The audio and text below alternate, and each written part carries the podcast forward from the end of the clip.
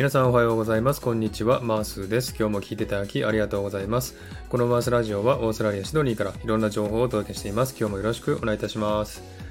えー、さて、サクッとオーストラリア。このコーナーは、オーストラリアの豆知識をエンジョイしてもらうコーナーです。76回目の今回は、オーストラリアの豆知識パート46をお送りしたいと思います。えー、さてですね、前回、前々回とオーストラリア出身の歌手についてお話ししました。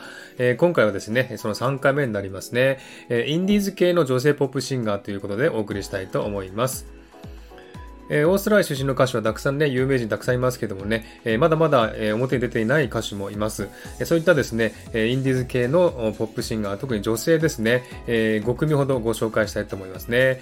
で、私も、ね、調べてね、知らない歌手もいたんですけどもね、え結構いい歌手が多いですね。曲もいいですし、歌い方もいいなと思うのが結構多いですのでね、えー、ぜひ、え聞きに行ってみてくださいね。はい、まず最初ですね、ダーナという歌手ですね。えー、ゴールドコースト出身の歌手で、えー、フューチャーソウルというジャンルのリズミカルですが、しっとりとした歌声がとてもいいですね。ぜひ聴きに行ってくださいね。はい、その次ですね、オースティンという歌手ですね、えー、ブリスベンを拠点として活動しております。2016年のデビューシングルが話題になり注目されております。ぜひ聴きに行ってくださいね。その次3番目、マローですね。ブリスベン出身のシンガーソングライター、マローなんですけども、2019年からアルバムを出しております。爽やかなポップ感が心地いい音楽ですね。ぜひ聴きに行ってください。はい、その次、ヨークですねえ。バイロンベイを拠点に活動するシンガーソングライターですねえ。2020年にデビューしたばかりだが、コンテストに優勝したりした経験もあってえ、実力はありますね。はい、ぜひ聴きに行ってくださいね。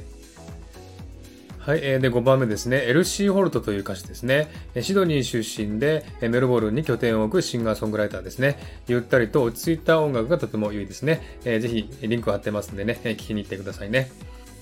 え以上5名をね、ご紹介しましたけれども、私も知らない歌手がね、何名かいたんですけども、どれもですね、あの、爽やかでですね、すごくしっとりとした歌声のね、歌手が多くて、すごく聴きやすかったですね。